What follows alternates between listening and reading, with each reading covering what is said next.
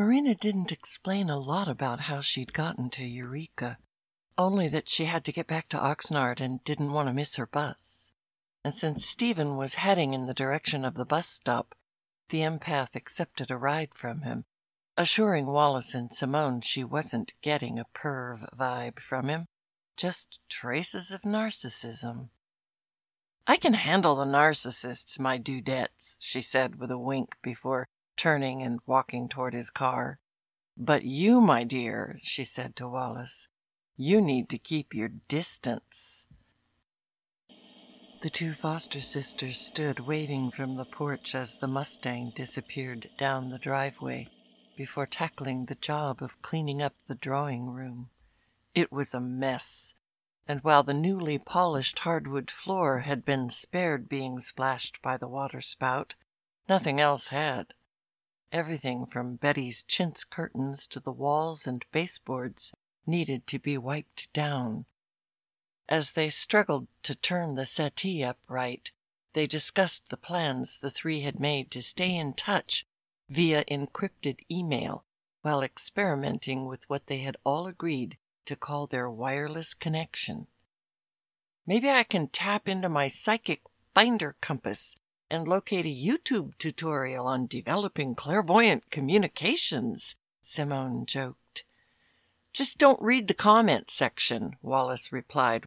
Those bullies with their permanent hall pass say terrible things about kids like us. Her deadpan stare sent Simone into a fit of giggles, and soon both of them were consumed with laughter. It was the laughter they shared that made the work bearable and left Wallace wanting nothing more than a nap on the settee when it was done. Simone went off in search of what she was pretty sure she wouldn't find on the internet, after first propping a throw pillow under her foster sister's head.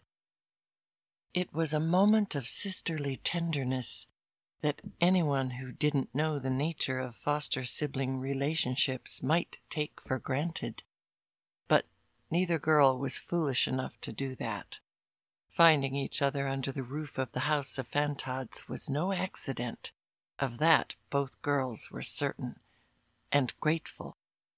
They may not know where it would lead them, but they did know they would always have each other's back on the journey.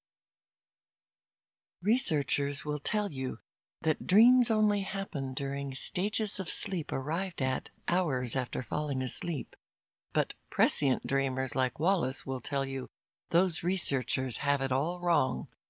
For her, dreaming comes almost instantly once she nods off, and nothing in life was more familiar to her than the sweet sensation of that drift into dream filled sleep. But something was wrong. As she began to slip into that warm, comfortable place, she felt herself gripped with a sense of something she'd never experienced. Someone had entered the room as she was drifting off, and it wasn't Simone. She couldn't open her eyes to see who it was.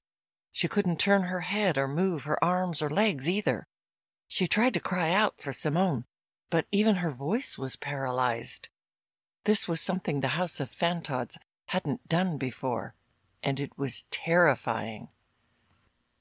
Was this just a dream? No, it couldn't be. She could still hear the crows out by the orchard. They'd been in a battle for days with a kestrel that built its nest in their territory. She could smell the scented cleanser she'd used on the walls and the lemon scented furniture polish. She was awake. She knew she was awake. So why couldn't she move? Why couldn't she open her eyes? She had a maddening itch on her right cheek where a strand of hair was brushing against it. Why couldn't she reach up and flick it away? The presence in the room had a familiar odor she couldn't quite place.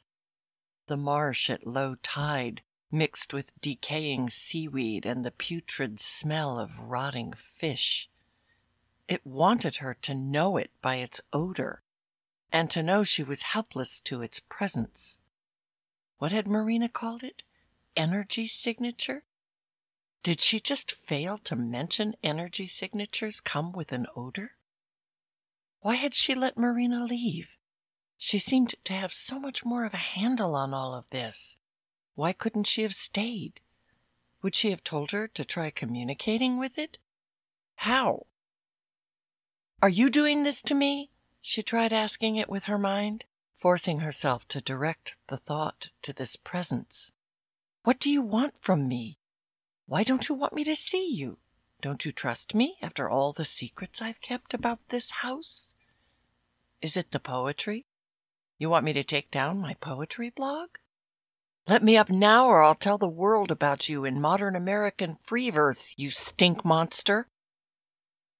No thought, no attempt to move or scream or mentally threaten this entity had any effect on it.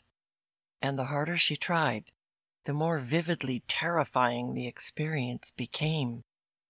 All she could do in the end was surrender to it and let herself fall fully asleep Maybe then she might escape into a dream and ghost whatever this was.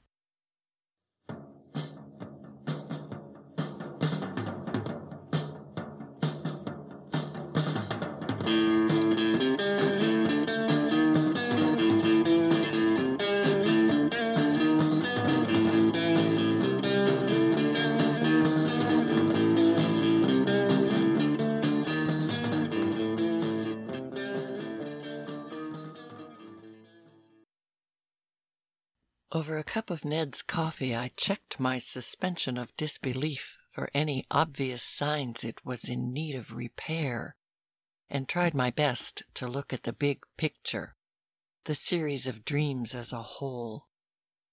What part had they played in getting me to this point, and where was it all leading? There had to be something I'd missed. That many questions meant going back to the beginning I retraced my steps to that point where I first encountered Wallace in that dream with the cackling demon in the bed. And wouldn't you know it, there was something I completely overlooked dark energy. I had seen it as just background noise, so didn't even bother putting it in the dream journal. But why would it be there in the dream at all if it wasn't important? I needed to know more about it. Between that and Champ, it gave me two reasons to find a way into town to use the library computer. The oversized camo jacket Ned wears duck hunting and this floppy hat would make it easier to get past the more obvious surveillance cameras I knew I'd be passing once I emerged from the hiking trail into Burlington. I just had to hope they'd work for the less obvious ones as well. Champ was pretty easy to check out. Came right up labeled folklore in Wikipedia. Reports about the mythological lake monster go back to the early 1800s, with over 300 sightings since then. I wonder how many of those sightings were in dreams. What surprised me the most about the Wikipedia entry was the list of legends about other similar lake monsters around the country. Where do these myths come from? Do people just not even bother applying critical thinking anymore? Researching dark energy started out as easy as researching Champ. Just like the news anchor reported in that dream, it's the name given to this theoretical element astrophysicists are still trying to wrap their heads around. The more it grows, the more it causes organized systems to fall into chaos like star systems and galaxies, and eventually the universe itself. I would have left it at that and closed out my session on the library computer, but a link that came up in the search caught my eye. It was a subreddit on dark energy and demons titled Ouroboros. It was the kind of thing no self respecting fiction writer could pass up. The entire thread was dedicated to a discussion exploring the idea that all demonic activity may actually be the work of dark energy, the thought being that it uses humans to produce what it lives on, energy that resonates at the lowest frequency. So I guess that's where the Ouroboros comes in, with energy consuming energy, like the snake eating its own tail. Interesting metaphor there, especially since the Ouroboros symbolizes infinite evil. I guess I can see how someone could make the leap from astrophysics to demons with that. But it's a stretch. The thread goes on to say the single most abundant source of low frequency energy that humans produce is that which comes from corruption. Okay, this is definitely a new one for me. An entity that thrives on the byproduct of corruption, converting it into dark energy which is what causes organized systems to collapse into chaos, and will eventually do that with the entire universe. I was getting the sense that these experts in the art of expressing opinions on the internet had taken one selfie too many with the statue of old Champy I'd passed on my way to the library. Maybe it was time to close out the browser before I found myself wading through the murky waters of religious based esoterica but this one entry jumps out at me. It doesn't just thrive on corruption, it's refined its ability to induce it in sentient beings using countless civilizations over countless millennia throughout countless galaxies to grow and reproduce. And that's what's causing it to expand at such an alarming rate. So it's like ants and aphids. Ants don't have some elaborate motive for pulling the wings off aphids in order to get them to stay on a plant. They just want the plant's nutrients those aphids fill their bellies with. Their biological imperative is to survive. And they've figured out a way to do that. Does that make ants demons? Or just really good at surviving? There seemed to be an argument in the thread that instead of waking up to this, We've been distracted into focusing on mythologies and icons like statues of lake monsters. And none of it has helped us learn to recognize dark energy's presence and how to deal with it. It's left us oblivious to the fact that there are two primary forms of corruption that it relies on for the production of its food source lack of empathy and lack of compassion. Get rid of both, and you've set the stage for an endless supply of low frequency energy that easily converts to dark energy once consumed by the ancient being formed at the beginning of time out of chaos itself. At least, according to subreddit scholars. I wasn't sure what to think about all of that, but downsizing the seven deadly sins to just the two made a lot of sense to me probably because all the others originate from one or the other, or both. I'd been watching lack of empathy and lack of compassion destroy the world around me my entire life, and it was escalating. And I'm not ashamed to admit I have always found living in a world without empathy to be terrifying. There is no decision more difficult than the choice to not live a fear based life while navigating a world without empathy or compassion? What if what we've been taught to believe has complex motives for luring people to commit sins like lusting after their neighbor's shiny things is really just a fairly simple entity with a biological imperative to survive and reproduce? And we're helping it with that by macerating our brains with Sunday school verses about good and evil instead of learning to manage our own inherent corruptibility by fostering empathy and compassion. This intrigues me. I've seen a thousand different takes on the endless battle of good versus evil, but never have I seen evil discussed as just some mindless creature using equally mindless humans to produce an endless food supply. The question it leaves me with is what does any of it have to do with a dream about a mythological lake monster? So far, I'd dreamed about one called Champ, and before that, one called Dagon, a mythological sea monster considered a deity by the Mesopotamians, one which Lovecraft based at least one horror story on. And I'd heard a similar shriek as the she creature from that dream coming from the bay in the one with the killer robots. What was it that girl Marina said she used to override their operating systems? Her wireless connection? How the hell do mythological water monster deities have anything at all to do with dark energy? And how is it putting the girls in danger? Is the answer in a dream I'm not remembering? Where do the dreams go we can't recall, anyway? More importantly, if we're the aphids in this scenario, how are the ants managing to pull our wings off?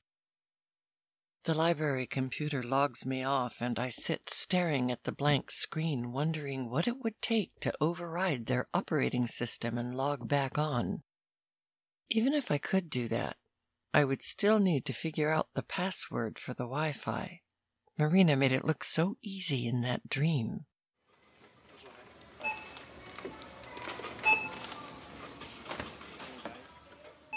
I carry some fresh food back down the walking path toward the cabin, the collar turned up to hide as much of my face as possible.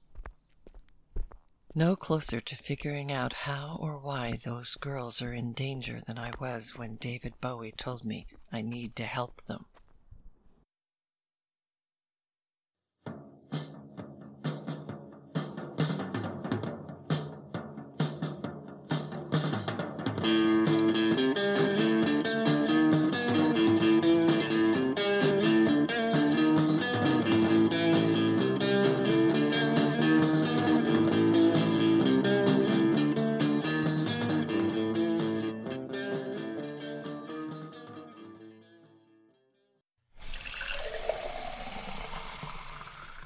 Wallace woke feeling anchored to the bottom of a dark ocean, yet gripped with a terrible thirst. Stumbling into the kitchen for a glass of water, she was surprised to see the sun sinking into the bay already. She'd slept through the afternoon and into the evening, and the entire time she dreamed of being under water in the kingdom of a ruler named Saint Fear. He had taken control of the realm beneath the water by sowing division between all living things there. Those he declared worthy needed to prove their continued worthiness by taking all source of light away from those he convinced them were unworthy. One lone creature targeted by this campaign had hidden her candles, hoping to go unnoticed. Each night she would take one out and light it while saying a prayer in which she asked for illumination to bring wisdom to her fellow sea creatures in the grips of St. Fear's cataclysmic rule. As she lit her last candles, she mourned what the darkness would do to her and all the creatures of the sea once the light from it was gone. And as that last candle flickered, she spoke bitterly. Them, they, I don't want to be like them. They do the dark work of Saint Fear. His reign can only end when there are enough to rise above these murky waters and become bringers of the light. Wallace hadn't noticed Stephen coming in through the back door with his laundry, or that instead of heading right down to the basement, the words she spoke froze him in place. She was standing at the sink watching the last of the sun drift into the bay, talking to herself about the dream. She had the evanescent feeling of still being in it, almost as if the entity that had paralyzed her had intended to anchor her so firmly in that darkness she wouldn't ever surface until Stephen snapped her out of it when he dropped the laundry basket on the floor with a gasp. What was that you were just saying? he said. Nothing, Wallace replied. I wasn't saying anything. Because no one likes to admit they were talking to themselves. But it wasn't nothing, and he knew it. He said he'd heard her and wanted to know what she was saying. Wallace shrugged and reluctantly explained she'd just had a dream about a heartless ruler named Saint Fear, and how the light of her last candle burning out meant fighting the darkness he spread would be so much harder. Wait right here, Stevens said. Don't move. He ran back up to the apartment above the carriage house and immediately returned with a single sheet of paper on which he had just written a new poem. He titled it Saint Fear, and it opened with a single line that was even more paralyzing than what Wallace had experienced in the drawing room. Gone the light of her last candle.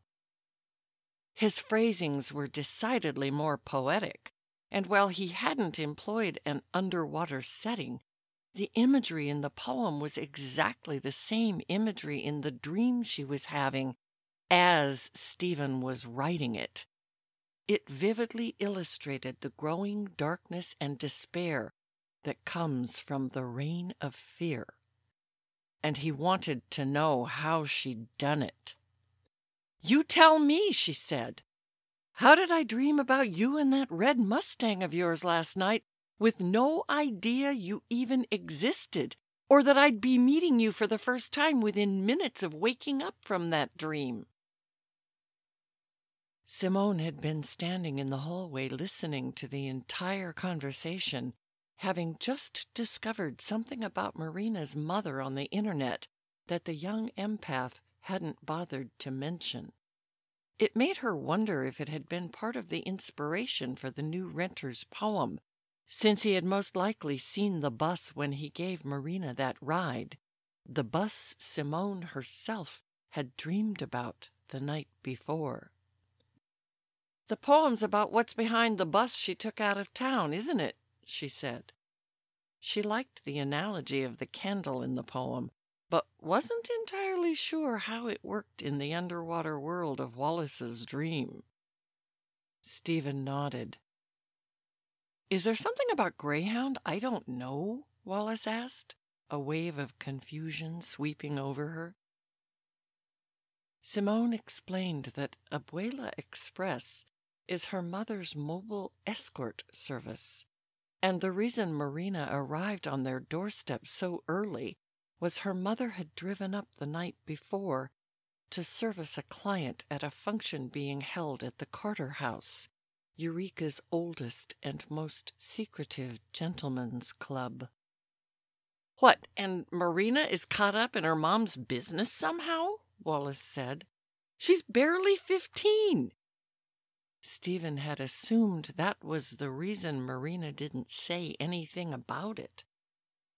But it made no sense to Wallace that Marina would keep it to herself, especially considering the dark reality that had led both her and Simone into the foster care system. She wanted to say it was a mistake to assume Marina and her mother were involved in prostitution but was well aware of the decisions a woman can be faced with when forced by choice or circumstance to live outside the margins. Lighting a candle under water seemed as good an analogy for that life as any.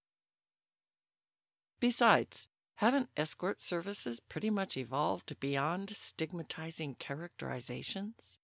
There are plenty of legitimate reasons in today's world for a man to need an object on his arm, right? Something uncomplicated, something temporary and disposable for the senior partner's retirement party. All of this was running through her mind when a question came to her. How on earth does a man who's capable of writing a poetic examination of the nature of darkness as it pertains to our culture of disposable objects end up a narcissist. And then this the question Wallace knew would haunt her. Why had the House of Fantods gone out of its way to connect them by pinning her down and making sure she dreamed that poem while he was writing it? Marina had warned her to keep her distance from him. So had that dream the night before. How exactly was she supposed to do that after something like this?